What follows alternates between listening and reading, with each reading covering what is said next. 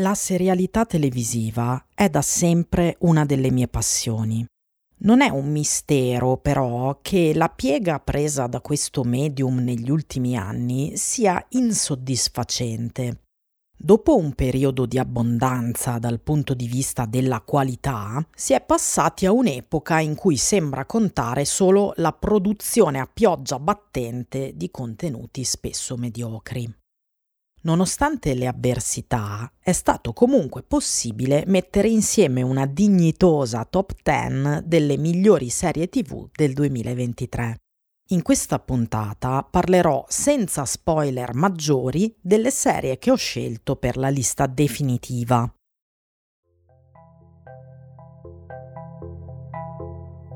Io sono Sara Mazzoni e questo è Attraverso lo schermo, il podcast che vi racconta come sono costruite le storie audiovisive di film e serie tv.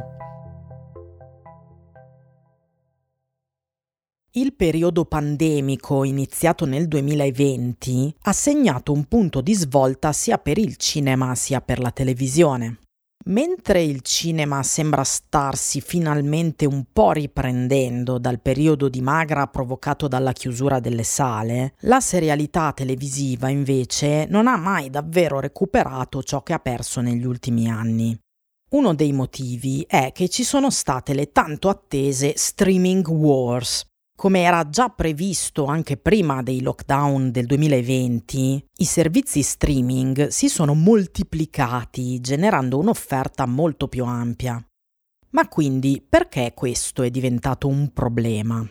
In breve, la necessità di queste piattaforme in competizione tra loro non è produrre contenuti di alta qualità che costano tanto e limitano le possibilità di investimento, L'obiettivo è inondare i nostri schermi con grandi quantità di prodotti.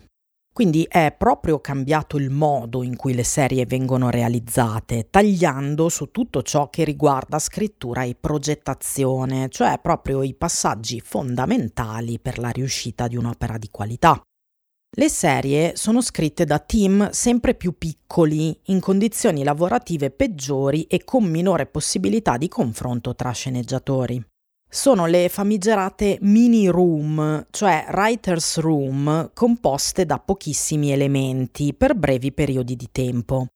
È una pratica che ha cambiato il metodo di lavoro degli sceneggiatori e che infatti è stata oggetto di rivendicazioni sindacali durante lo sciopero del 2023 negli Stati Uniti, indetto dalla VGA, la Writers Guild of America.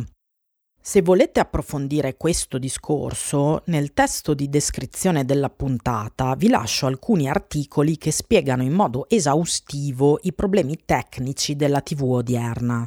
Possono aiutarvi a capire non solo i difetti della serialità di oggi, ma anche le ragioni dello sciopero del 2023. A mio parere, come consumatori, stiamo andando incontro a un nuovo peggioramento nella serialità sui servizi streaming. Non solo si alzano i prezzi, ma si vuole reintrodurre la pubblicità, perlomeno per gli abbonamenti meno costosi. L'aspetto paradossale è che quando le serie venivano prodotte per la TV normale, si prevedeva nella loro struttura la necessità di inserire le interruzioni pubblicitarie.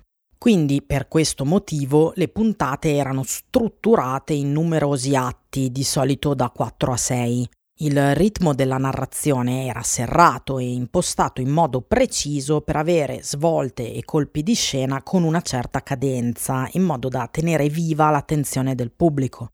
Lo streaming ha assassinato questa pratica allungando il minutaggio, visto che non c'era più la pubblicità da calcolare, e generando un'assenza di struttura che rende più sciatto il montaggio narrativo degli episodi, e ok, non è tutto scritto così male, però la tendenza è questa.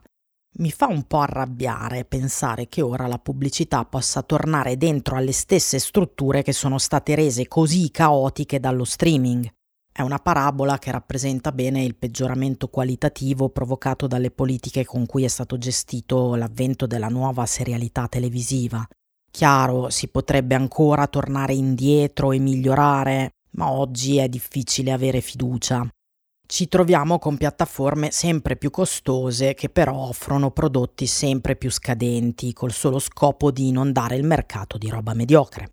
Inoltre, ormai da tempo, le streaming wars hanno condotto le grosse aziende del settore a fondersi tra loro, generando mostruose conglomerate che per risparmiare denaro rimuovono i contenuti senza che esistano altre copie accessibili, perché ormai non si stampa più una serie televisiva in DVD. Il risultato è che in quest'era dello streaming ci sono titoli che scompaiono nel nulla, diventando completamente inaccessibili senza possibilità di recupero.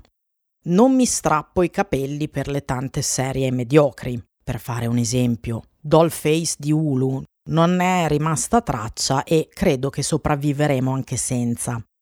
Però la falce della rimozione ha colpito interi cataloghi come quello di animazione della HBO Max, scomparso durante la fusione con Discovery. Vi lascio una fonte in proposito nella descrizione della puntata. Fatto sta che oggi la mia percezione dell'attualità televisiva è pessima. Eppure, anche in questo scenario da terra desolata, rimane qualche germoglio che riesce a fare breccia. Certo, alcune serie di questa top 10 sono produzioni che hanno ormai qualche anno e che quindi provengono da un mondo pre-streaming wars, ma non tutte. Prima di iniziare, ecco i soliti disclaimer di queste liste. La classifica è interamente basata sul mio gusto e sulle mie inclinazioni, non necessariamente condivise. Le serie che ho preso in considerazione sono solo quelle uscite in Italia nel 2023 perché è il criterio più semplice. No, non ho visto tutte le serie che sono uscite, anche perché probabilmente sono un miliardo. Di sicuro manca quella che per voi è stata fondamentale. Ma infatti l'unica cosa buona delle streaming wars è che la moltiplicazione dei prodotti costringe a scremare. Non solo non si può guardare tutto, ma è proprio una brutta idea farlo. Anzi, vi do un consiglio. Seguite solo quello che vi piace veramente. Non perdete tempo con roba che non vi interessa solo perché se ne parla online quella settimana. Guardando di meno vi ritroverete non solo ad apprezzare di più, ma anche ad attribuire un significato maggiore a ciò che scegliete. Questo è il mio consiglio, poi però voi fate quello che vi rende più felici. Bene, iniziamo. Al numero 10 di questa top 10 ho deciso di mettere la quinta stagione di una serie che pensavo ormai fosse completamente bollita e invece è tornata con un certo spolvero.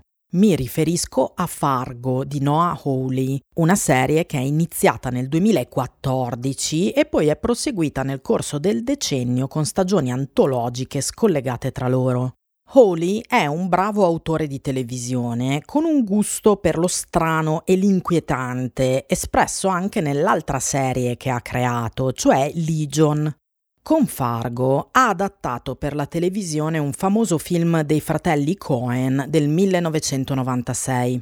Ha realizzato una prima stagione più aderente alla storia originale, di cui comunque era un retelling e non un adattamento pedisseco, nelle stagioni successive ha spaziato con altre storie che in qualche maniera richiamavano per stile e situazioni la filmografia dei Cohen. Per esempio, la stagione 2 è molto più vicina a Miller's Crossing, Crocevia della Morte, che a Fargo.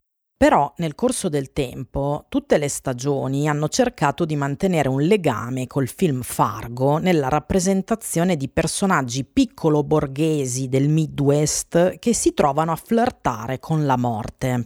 Succede quando si comportano male, per esempio diventando troppo avidi o infrangendo la legge. Quello è il momento in cui entrano in contatto con forze altre sono le forze del caos che intervengono portando sconvolgimenti in vite che fino a poco prima erano così ordinate da risultare soffocanti. Questo incontro con le forze del caos innesca sempre una tragedia che si sviluppa di puntata in puntata con umorismo nero e una certa dose di violenza, proprio come nei primi film dei Cohen. Questo discorso si riferisce alle stagioni dalla prima alla terza, perché non ho ancora visto la quarta, quella che ha avuto le recensioni peggiori. Infatti, dopo la seconda stagione si è avvertito un senso di stanchezza e declino in Fargo, nonostante ci fossero ancora buoni momenti. Mentre aspetto l'uscita dell'episodio finale, mi chiedo se questa stagione di Fargo mi sarebbe piaciuta così tanto anni fa in un panorama televisivo diverso. Sinceramente non ne ho la certezza. Il fatto però è che nel 2023 la stagione 5 di Fargo è più gratificante di un sacco di altra TV. Un primo pregio è nelle scelte di casting, come sempre impeccabili, che vedono la contrapposizione tra una protagonista interpretata da Juno Temple e un antagonista cattivissimo a cui presta il volto John Hamm. Questa protagonista, Dot, è un po' diversa dagli altri personaggi che hanno avuto lo stesso ruolo nelle stagioni precedenti. Dot è un'eroina resiliente che tutto sommato è più buona e pura rispetto agli altri protagonisti. È l'archetipo della donna abusata che non permetterà mai più che le accadano le stesse cose. La sua energia combattiva viene spesa in un contesto di satira del potere economico e politico negli Stati Uniti, che vede da un lato personaggi negativi legati al capitale e dall'altro l'estrema destra fanatica e suprematista, organizzata in gruppi paramilitari e piccoli feudi da western, come quello in cui prospera l'antagonista Roy, che è uno sceriffo. Fargo non si risparmia su questo fronte, facendone il concentrato di quanto di peggio esista oggi nella società americana. Satira politica a parte, il fascino di Fargo e della mano di Holy per me è nel modo in cui queste avventure vengono raccontate. C'è un filtro fiabesco, ma molto consapevole della cultura pop, che sceglie pochi riferimenti come influenza e li spende fino in fondo. Per esempio, le prime puntate di questa stagione hanno un'ambientazione a Halloween che riprende alcune figure da narrativa e cinema per bambini, creando un'atmosfera da incubo grazioso che si contrappone alla ferocia dei personaggi, con un bel risultato dal punto di vista del tono. È inquietante, ma non diventa quasi mai una vera sofferenza da guardare, nonostante sia una storia di vendetta e violenza di genere. La nostra protagonista è un misto tra MacGyver e Rambo, come viene detto nella serie stessa, ma ogni tanto il riferimento è chiaramente Mamma ho perso l'aereo. La fisicità di Juno Temple è particolarmente azzeccata perché sullo schermo vediamo una guerriera con il corpo di uno scricciolo. Il suo aspetto fragile e minuto rende più interessante l'intensità con cui lotta per la sopravvivenza. Risulta un po' scollato l'inserimento di una sottotrama quasi sovrannaturale, anch'essa tipica dello stile di Fargo, ma che in questo caso è utile solo a tratti per favorire le atmosfere, non mescolandosi mai fino in fondo a tutto il resto. La stagione 5 di Fargo da noi è uscita su Now. Alla nona posizione ho messo una serie originale di Prime, che inizialmente non avevo previsto potesse davvero piacermi così tanto. Era un pregiudizio perché si proponeva fin dal titolo e dal poster come un po' troppo leziosa. Sto parlando della serie australiana The Lost Flowers of Alice Hart, in italiano Ascolta i fiori dimenticati. Non so se avrei mai cliccato play se non avessi visto la faccia di Sigourney Weaver nell'immagine in evidenza. Fatto sta che quella faccia c'era e io alla fine ho guardato tutta la stagione con una certa soddisfazione. Sia in questo caso, sia con Fargo, direi che ci sta un bel trigger warning per violenza di genere. Con Ascolta i fiori dimenticati però il trigger warning consideratelo un po' più importante, perché di questo tipo di violenza ce n'è davvero a secchiate. È proprio il tema portante di ogni risvolto della storia. Ascolta i fiori dimenticati è una miniserie che si articola in sette episodi, adattando il romanzo omonimo di Holly Ringland. L'autrice della serie invece è Sarah Lambert. Non ho letto il libro, per cui farò riferimento solo allo show. Si tratta di un melodramma pieno di colpi di scena e svolte da romanzo di appendice, però è confezionato in maniera elegante, con una raffinatezza che va ben oltre alla bella fotografia. Ciò che mi ha colpito di più di Ascolta i fiori dimenticati è come affronti la narrazione visuale, rinunciando alla pedanteria degli spiegoni a ogni costo e dando invece fiducia alle immagini, al montaggio e all'ottima regia di Glendin Ivin. La serie quindi fa capire tante cose senza dirle, diventando un'esperienza che avviene in parte nel nostro cervello e non solo sullo schermo. È un modo di raccontare che segue un discorso interiore privo di parola, tutto fatto di impressioni filtrate dalla soggettività della protagonista. E infatti c'è coerenza tra lo stile e il contenuto. La protagonista fino a metà stagione è una bambina vittima di terribili abusi che arriva a perdere la parola come conseguenza dei suoi traumi. La serie, pur trattando materiale pesantissimo, lo fa con una certa delicatezza. Il punto di vista di questa bambina, la Alice Hart del titolo originale, restituisce una memoria di infanzia in cui il male si mescola al bene anche a opera degli stessi personaggi, cioè i genitori di Alice. Come dicevo, questa vicenda raccontata in modo così acuto è però un melodramma tutto fatto di segreti e bugie ha perfettamente senso farne un coming of age perché Alice deve ricostruire la storia delle proprie origini per comprendere il male che ha dominato la sua esistenza. Quindi Ascolta i fiori dimenticati è anche un grosso puzzle, tutto fatto di suggestioni, implicazioni, momenti intravisti. Rimane sempre molto accessibile a chiunque voglia prestare attenzione non è un'opera cervellotica, però se la guardate mentre scrollate il telefono, forse non avrà molto senso. Perché, appunto, va guardata, non è un radiodramma da ascoltare. La violenza di genere è un tema fortemente insistito in Ascolta i fiori dimenticati, che nella sua seconda metà stagione andrà a inquadrarne le conseguenze più tipiche, al punto da diventare sì didascalica, ma anche in un certo senso istruttiva. A me nel complesso questa miniserie è piaciuta per come si colloca a metà tra il prodotto più commerciale di consumo e una televisione stilosa. All'ottava posizione di questa lista ho messo la miniserie americana Fleischman is in Trouble, uscita da noi su Disney Plus col titolo Fleischman a pezzi. È una serie sibillina nel senso che a via a via decostruisce il personaggio che ci ha proposto inizialmente. Questo Fleischman che più che essere a pezzi viene fatto a pezzi dal racconto. Anche in questo caso, lo show è l'adattamento di un romanzo scritto da Taffy Brodesser Ackner, che è anche l'autrice della serie televisiva.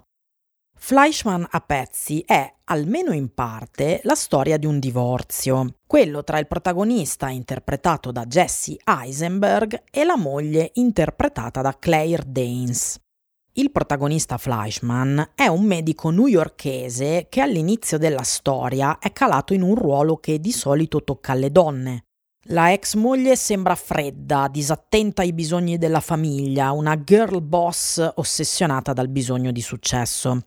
Invece Fleischman è un padre premuroso e un professionista attento, ma senza troppe ambizioni, visto che al primo posto per lui ci sono i figli. Diventa quindi un personaggio col quale il pubblico è incoraggiato a empatizzare, anche perché Fleischman è proposto come una persona ferita e vulnerabile. Poi però, andando avanti, succede una cosa strana. Anche se l'ex moglie era stata dipinta come un'arpia, col passare del tempo vediamo sempre più spesso le cose dal suo punto di vista. La storia di Fleischmann a pezzi parte dalla sua assenza e attorno a quel vuoto costruisce una mitologia da sfatare poi in seguito. Diventa quindi molto importante il tema della maternità con una componente per la quale vi do un trigger warning, cioè la violenza ostetrica. Andando avanti, diventerà più sensata la presenza della voce narrante di un terzo personaggio, cioè un'amica di Fleischmann interpretata da Lizzie Kaplan. Attraverso lo sguardo di questa donna, che ha a sua volta un rapporto complicato col ruolo di madre e moglie, il ritratto di Fleischmann diventa la decostruzione della sua figura di sedicente maschio femminista. Alla fine Fleischmann non sarà il cattivo della storia, però avremo meno simpatia nei suoi confronti. È una serie passata un po' in sordina, ma invece merita, anche per l'intelligenza con cui usa l'artificio narrativo di mettere Fleischman come protagonista per raccontare invece la storia di una donna. Al settimo posto ho scelto una serie che è uno spin-off. Non le davo molte chance, nel senso che mi aspettavo qualcosa di minore rispetto allo show originale e invece mi ha fatto subito ricredere. Mi riferisco a Gen V, la serie Prime che è lo spin-off di The Boys, uno dei fiori all'occhiello della piattaforma. Gen V è creata da Craig Rosenberg e Ivan Goldberg assieme a Eric Kripke, che è l'autore di The Boys. L'ambientazione qui diventa un po' dark academia, nel senso che i personaggi sono più giovani di quelli di The Boys e si trovano in un college in cui succedono cose losche. Nello young adult l'ambientazione al college per me è sempre preferibile a quella nei licei perché viene meno l'ingabbiamento dei personaggi. Col passaggio all'università sono posti in una situazione più carnevalesca, con la confusione della prima età adulta espressa in modo grandioso in situazioni senza regole. Infatti in Gen V la patina young adult non ammorbidisce le cose, tutto resta nei termini dell'umorismo macabro di The Boys, compresi i dettagli un po' schifosi e splatter.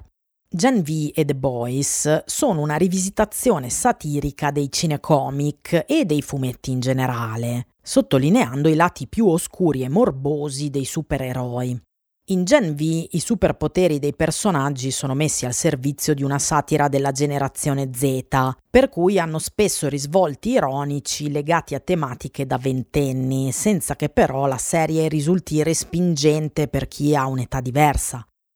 Non è ancora del tutto chiaro se Gen V sia una serie o una miniserie, nel senso che è un'avventura che si inserisce nel mosaico degli eventi di The Boys e che potrebbe tranquillamente confluire nella serie principale così come continuare per conto suo. Lo specifico perché forse noterete come parecchi titoli di questa lista siano in realtà delle miniserie, il motivo credo sia che con la TV streaming in queste condizioni ormai è diventato difficile per le serie progettare piani a lunga scadenza, essendo complicato anche solo avere la conferma per una nuova stagione. Quindi stanno funzionando meglio le avventure racchiuse da una stagione sola, progettate per avere compiutezza a prescindere dal rinnovo. A tale proposito passo alla sesta posizione in cui c'è l'ennesima miniserie che però potrebbe anche trasformarsi in una serie su più stagioni se dovesse avere risultati positivi. Mi riferisco al ritorno di Brit Marling e Zalbat Manglige di DOA, ovvero la miniserie uscita su Disney Plus intitolata A Murder at the End of the World. Ne ho già parlato a lungo nella puntata numero 50, interamente dedicata a questo show. Se l'avete sentita sapete che ho alcune critiche nei suoi confronti, però le parti che mi sono piaciute mi hanno dato abbastanza ragioni per posizionarla in questa classifica. Non mi dilungo perché potete ascoltare l'episodio monografico. Qui dirò solo che A Murder at the End of the World è un giallo con protagonista una giovane investigatrice amatoriale. Ci sono due linee narrative intersecate, una del passato e una del presente, con ambientazioni e storie complementari, nel senso che sono molto diverse tra loro e non sempre si collegano. Lo show parla parecchio del rapporto che abbiamo con la tecnologia e con un'idea di vita iperconnessa. Lo stile di Marling e Batmanglage viene da un cinema indie interessato ai lati più mistici del racconto fantastico, come avevamo già apprezzato anche nella serie cancellata di OA. A Murder at the End of the World ha segnato il debutto dell'attrice e sceneggiatrice Marling alla regia, infatti questa volta lei e il socio regista Batmanglage si dividono gli episodi. Dedico la quinta posizione della top 10 a una serie del 2022 che nel 2023 ha avuto una seconda stagione ed è stata rinnovata, per cui la potete seguire senza timore di cancellazioni incombenti. Anzi, quest'anno deve uscire la terza stagione. Mi riferisco a From di John Griffin, una serie dark fantasy con una vena horror che da noi esce su Paramount Plus.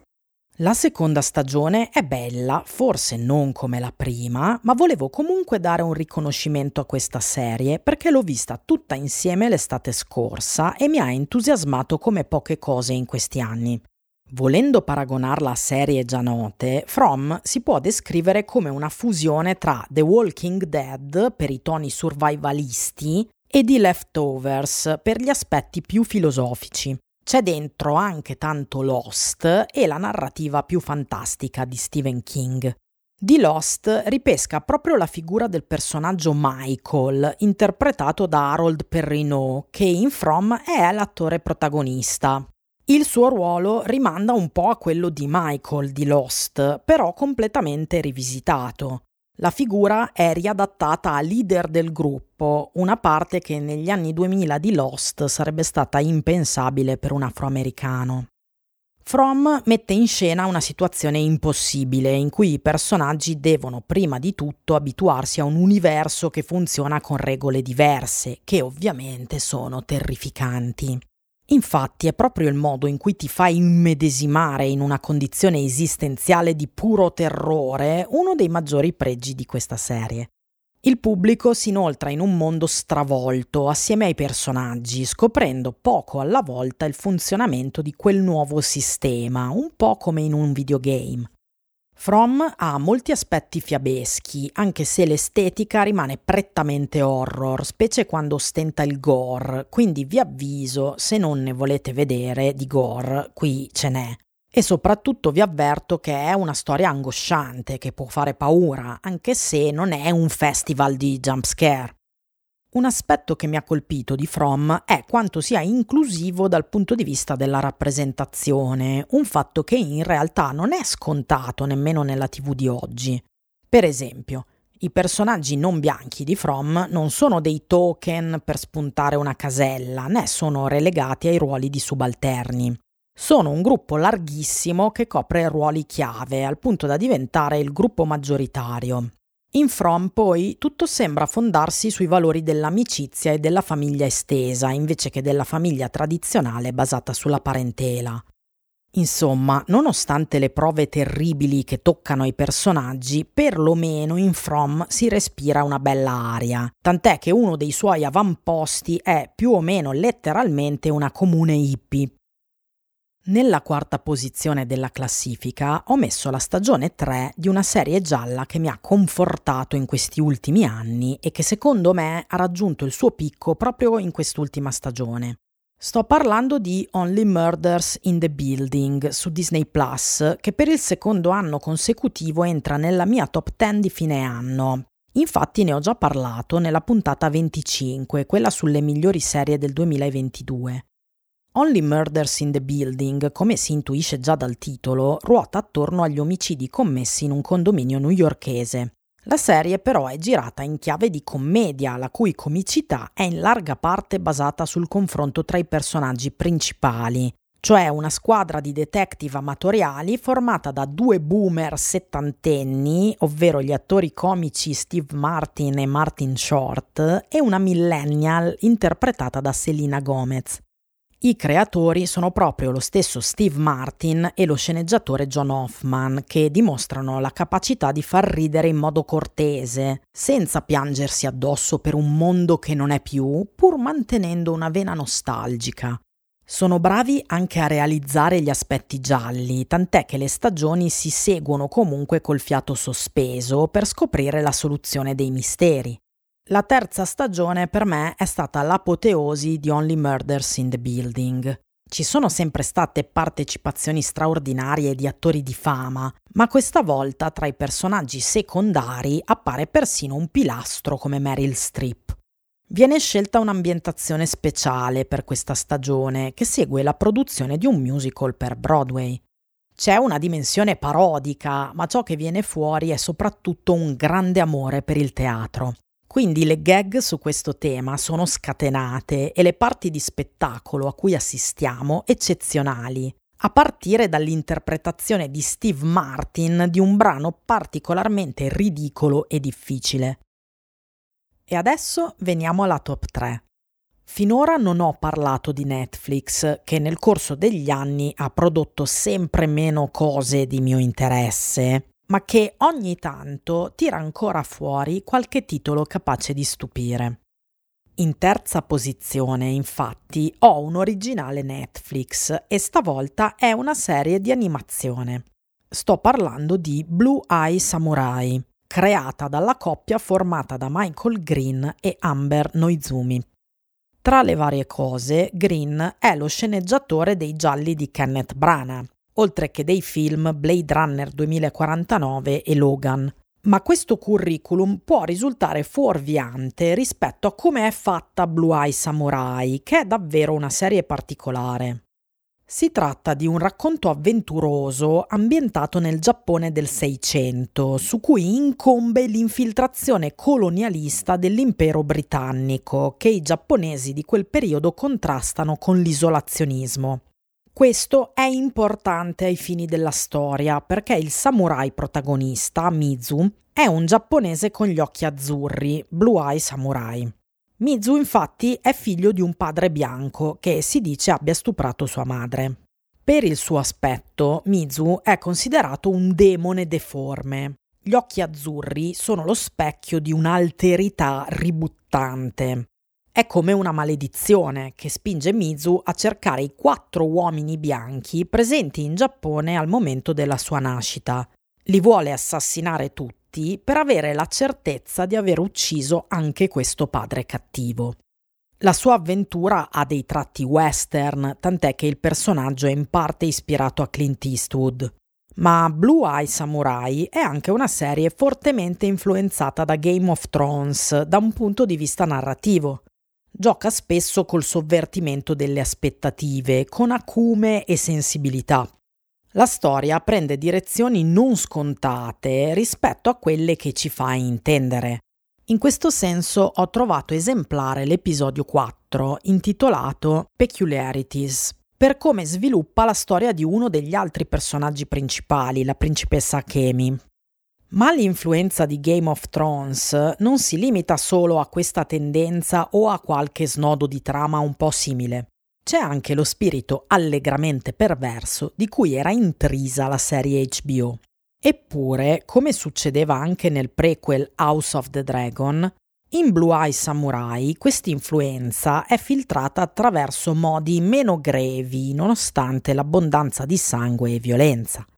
Troviamo ancora dei cattivi sadiani votati alle peggiori efferatezze, ma c'è più rispetto per le sorti dei personaggi e l'investimento emotivo del pubblico. Da Game of Thrones, Blue Eye Samurai ha ereditato anche la supervising director Jane Wu, che in passato ha curato gli storyboard di una montagna di roba, tra cui anche i Guardiani della Galassia e Spider-Man Into the Spider-Verse. Nella descrizione della puntata vi lascio un articolo che parla di lei e aggiungo anche altre fonti per chi abbia voglia di approfondire il discorso su Blue Eye Samurai. Ho trovato gli aspetti visuali di Blue Eye Samurai a un livello di qualità fuori dal comune. Dell'animazione si è occupata la società francese Blue Spirit, rendendo quella di Blue Eye Samurai una coproduzione tra Francia e Stati Uniti. La direzione artistica mi ha colpito almeno quanto la buona fattura della storia. C'è un'attenzione maniacale al design di scenari e personaggi, compresi i costumi. Per me il vertice viene raggiunto nel quinto episodio, The Tale of the Ronin and the Bride, che inserisce nel racconto la rappresentazione di una leggenda per mezzo del teatro delle marionette, con risultati straordinari sia dal punto di vista del montaggio narrativo, sia nella resa artistica e visiva. Insomma, Blue Eye Samurai è una serie rara in quel senso, sia come prodotto di animazione, sia come serie tv in generale. Passo alla seconda posizione di questa top 10, in cui chiamo in causa la stagione conclusiva di una delle mie serie preferite, Succession. È la fine di un'epoca, si dice in questi casi. La serie creata da Jesse Armstrong è stata trasmessa sulla HBO dal 2018 al 2023, da noi è su Now. Ho dedicato la puntata 36 del podcast proprio all'episodio conclusivo di Succession. Dicevo che la serie HBO ci ha sempre raccontato lo psicodramma familiare della dinastia dei Roy, il cui patriarca è a capo di un impero mediatico ispirato a quello di Rupert Murdoch. La quarta stagione ci ha fatto vedere come questa famiglia sia disposta a svendere qualsiasi cosa, persino la democrazia americana, in cambio del potere, non della ricchezza, quella ce l'hanno già, il punto è sempre stato un altro. La stagione conclusiva mostra ancora più di tutte le altre come i figli dei Roy siano degli adulti bloccati in un'adolescenza irreversibile.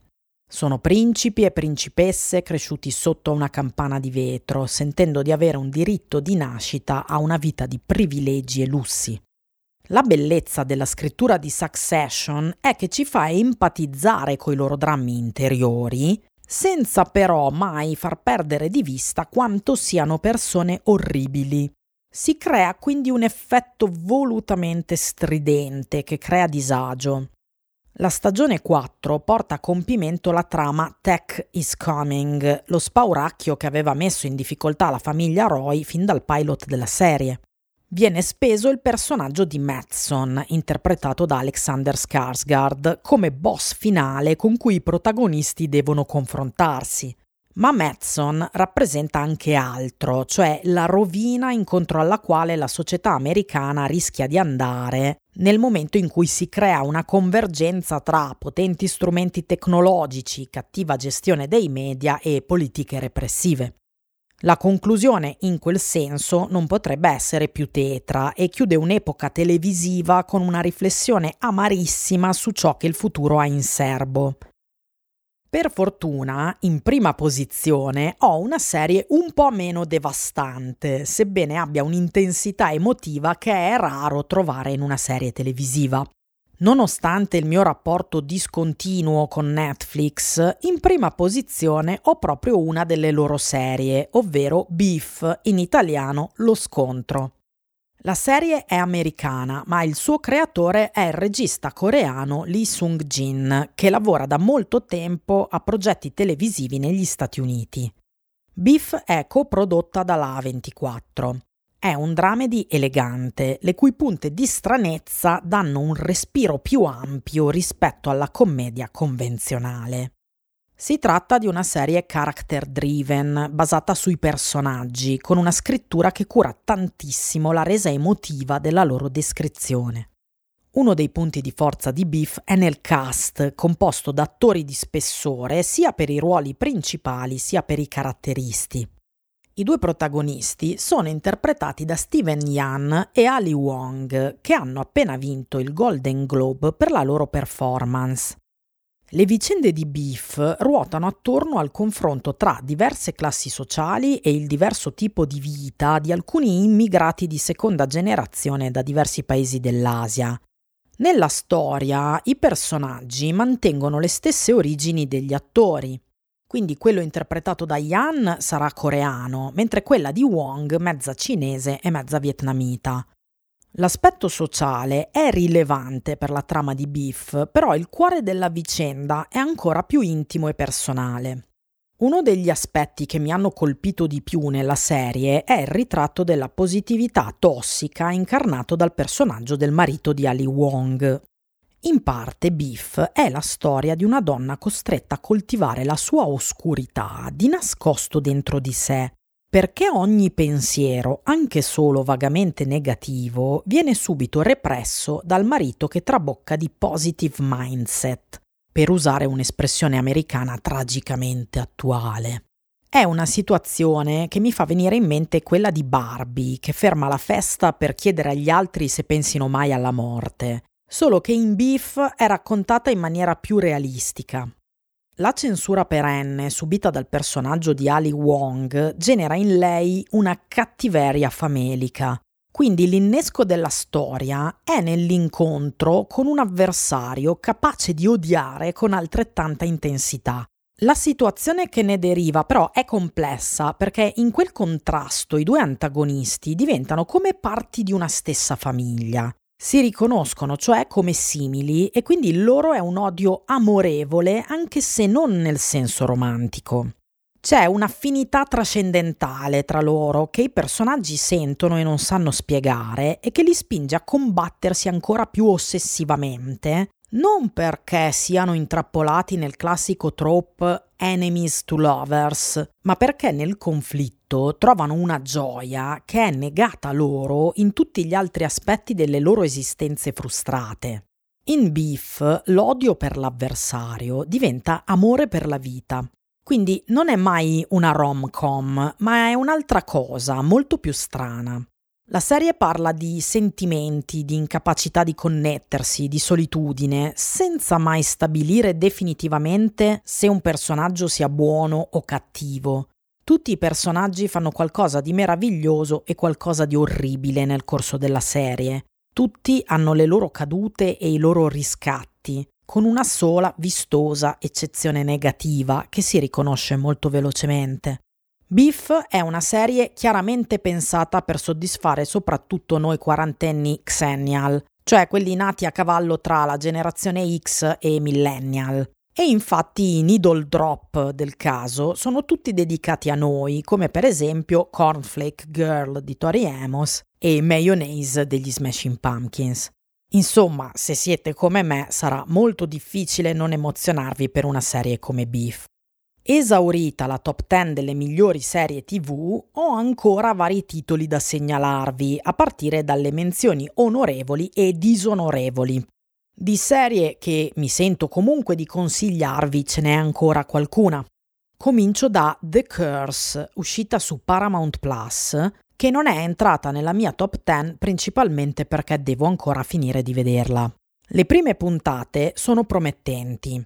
Si tratta di una commedia satirica che parla di gentrificazione, prendendo come spunto quei programmi televisivi in cui le case vengono ristrutturate. Tutto ruota attorno a tre personaggi volutamente odiosi, interpretati da Benny Safdie, Emma Stone e Nathan Fielder. Safdie e Fielder sono anche gli autori.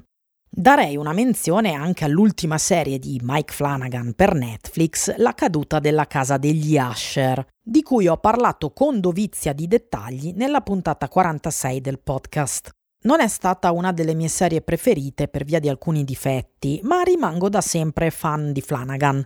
Mi ha sorpreso abbastanza positivamente anche la seconda stagione di And Just Like That, cioè il sequel di Sex and the City in cui le protagoniste sono alle prese con l'invecchiamento. Non è niente di rivoluzionario, come non lo era nemmeno la serie originale. Però questa seconda stagione almeno fa ridere, mentre la prima aveva fin troppi aspetti involontariamente inquietanti. Si trova su Now, ma vi avverto che la prima stagione non è delle più consigliabili. Non mi sono dispiaciute nemmeno altre due serie Netflix. Una è The Diplomat, una rom-com con Carrie Russell, ambientata in un'ambasciata, ma lasciamo perdere il suo lato politico che non ha particolare valore. L'altra che merita una menzione è quella di Zero Calcare, questo mondo non mi renderà cattivo. Non mi fa impazzire la sua poetica, però riconosco che dal punto di vista dell'animazione è un gran prodotto. È una serie che piace forse anche per le corde che tocca. Io invece le riconosco dei pregi per la buona riuscita tecnica. Ultima menzione per chi è in cerca di commedie. Platonic di Apple TV Plus, che è soprattutto una stoner comedy con protagonisti quarantenni un po' allo sbando. Anche qua non aspettatevi chissà quali svolte, perché rimane tutto sempre molto normativo, perlomeno riguardo alla vita borghese che i personaggi conducono. Però mi è piaciuto il suo umorismo e il fatto che, pur avendo per protagonisti un uomo e una donna, non la si voglia far diventare a tutti i costi una commedia romantica. Il 2023 per me è stato un anno caratterizzato anche dai rewatch. Tra i migliori c'è stato quello di Fringe, la serie di fantascienza horror di fine anni 2000 che dirottava il format di X-Files verso gli universi paralleli. È notoriamente una serie discontinua e sarà difficile approcciarla oggi se non la si è già vista a suo tempo. Però è innegabile che al suo interno contenga alcuni momenti veramente gloriosi, non so però se il pubblico di oggi può reggere la fatica che è richiesta per arrivarci. Un rewatch più recente che mi ha dato molta gioia è stato quello della serie Evil, iniziata nel 2019 e per ora arrivata a tre stagioni. Si tratta di una serie horror di Robert e Michelle King, cioè gli autori di The Good Wife e The Good Fight, che io adoro. Evil ripropone lo stesso tipo di umorismo e di satira, applicandola a una rilettura del Christian horror che ha caratterizzato gli anni 10. Non manca la passione per le leggende di internet tipica di questi autori. Quello di Evil rimane un horror confortante, anche se qui e là qualche episodio un po' spaventoso c'è davvero. Se non l'avete mai vista, Evil si trova tutta su Paramount Plus e ve la consiglio con particolare fervore. Ho riguardato anche Mindhunter su Netflix, la serie crime di Joe Pennell che si avvale della regia di David Fincher, che ne è il produttore esecutivo. Infatti richiama strettamente il suo film Zodiac. Ma in Mindhunter c'è uno studio particolare sulla rappresentazione della violenza. Ce n'è tanta, ma non è mai eseguita in scena. Ci viene raccontata a voce oppure mostrata in fotografie che riassumono interi universi di terrore, come accadeva in una scena del film Seven, con quello che infatti era l'omicidio peggiore di tutti. Purtroppo Mindhunter vola soltanto nella sua prima stagione del 2017 la seconda del 2019 mostra già tutti i segni dello sfacelo dilagante nello streaming, con uno sguardo incredibilmente opaco su trama e personaggi, con pochi episodi a fare da eccezione. E ora passiamo invece a ciò che manca dalla mia top 10 per vedere perché non è là.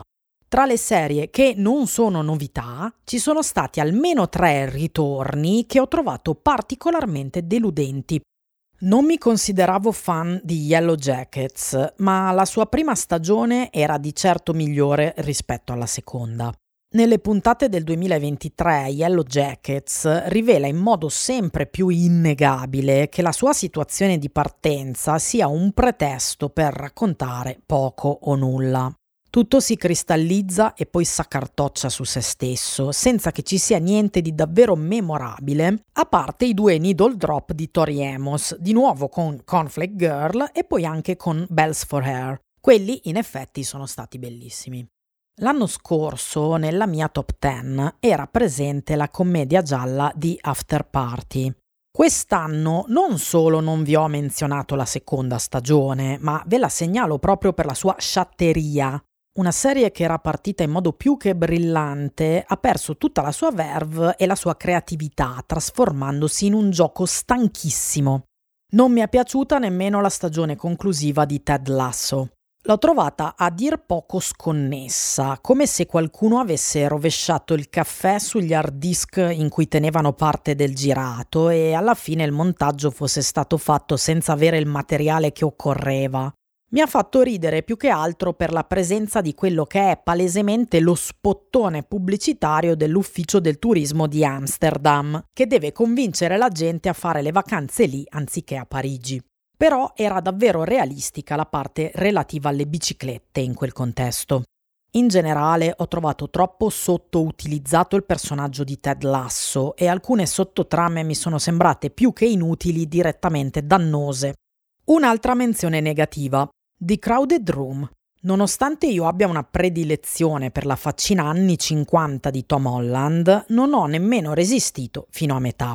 Tra i vari difetti, la serie non riesce a prendere una decisione riguardo a come e quando debbano arrivare i suoi twist. Il solo fatto di sapere quale sia il romanzo da cui è tratta rende completamente inutili tutti i primi episodi e questo è un grave difetto. Anche in presenza di spoiler dovrebbe essere comunque piacevole la visione. Invece qui tutto si deve giocare sullo shock value, ma fallisce anche in questo. Tra le menzioni semi-negative, cioè non altrettanto brutte, spendo una parola per Silo, una serie Apple che fino a un certo punto sembrava piuttosto interessante.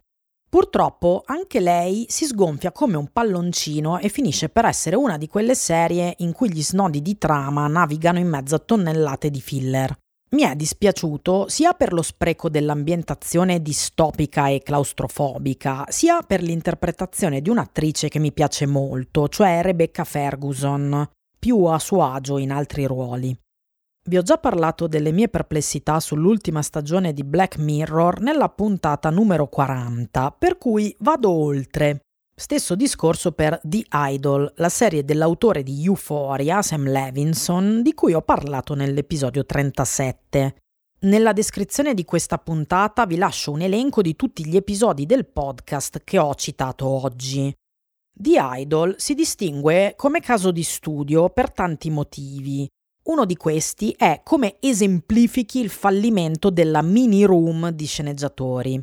Tagliare sui costi della scrittura all'inizio ha la conseguenza di far spendere molto di più dopo per ottenere in cambio un risultato disastroso. Ma i problemi di The Idol sono stati anche altri. Ci sono state tante serie che ho guardato ma che non mi hanno impressionato molto né in positivo né in negativo. Quelle le lascio da parte. Invece ora vorrei fare un accenno alle serie che non ho nominato perché mi mancano proprio.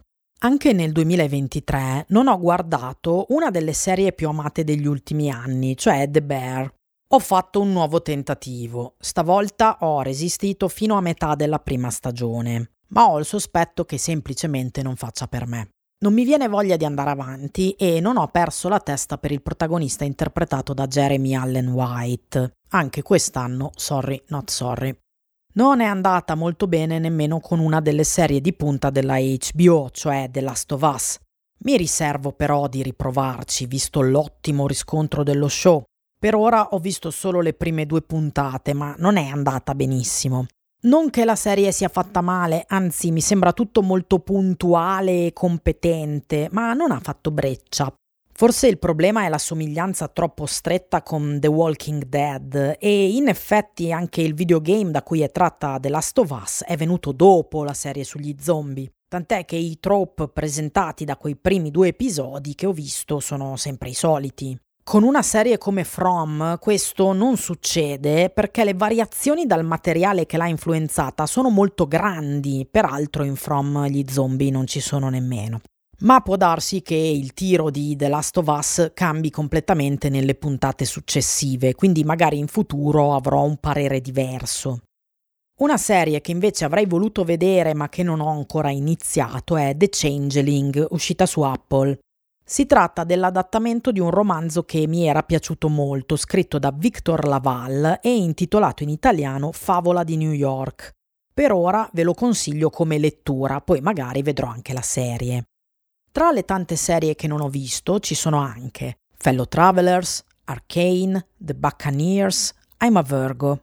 Invece ci sono due serie che sarebbero state in alto nella mia top 10 ma che mancano perché sono rimaste inedite in italiano. Una è Our Flag Means Death, la commedia di pirati queer prodotta e interpretata da Taika Waititi, un gioiello che purtroppo è appena stata cancellata. L'altra è la serie di Ryan Johnson intitolata Poker Face, che mette l'attrice Natasha Lyon nei panni di una versione psichedelica di Colombo. È un piccolo capolavoro sia come serie in sé sia come rilettura della detective story.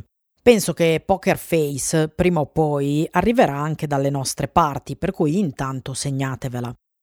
Spero di ritrovare un po' di entusiasmo per le serie TV nel 2024. È appena cominciata la quarta stagione di True Detective con Jodie Foster e più avanti uscirà anche l'attesissima Il problema dei tre corpi dei famigerati autori di Game of Thrones. Vedremo come andrà a finire. Grazie per avermi seguito fino in fondo. Vi ricordo che potete sostenere il podcast con una donazione alla mia pagina di Kofi che trovate linkata nella descrizione dell'episodio. Come sempre ringrazio di cuore chi lo ha già fatto, come Cecilia, Stefano, Giusy, Mike, Ilaria. Grazie sia per il supporto che mi aiuta ad andare al cinema, sia per i meravigliosi commenti che mi lasciate.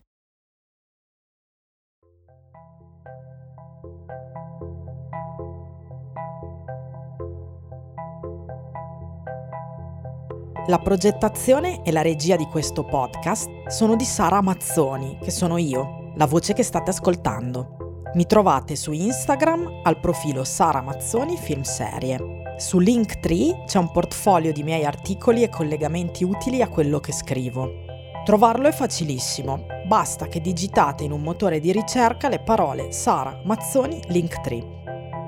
Vi ringrazio per avermi ascoltato. Ci ritroveremo presto attraverso lo schermo.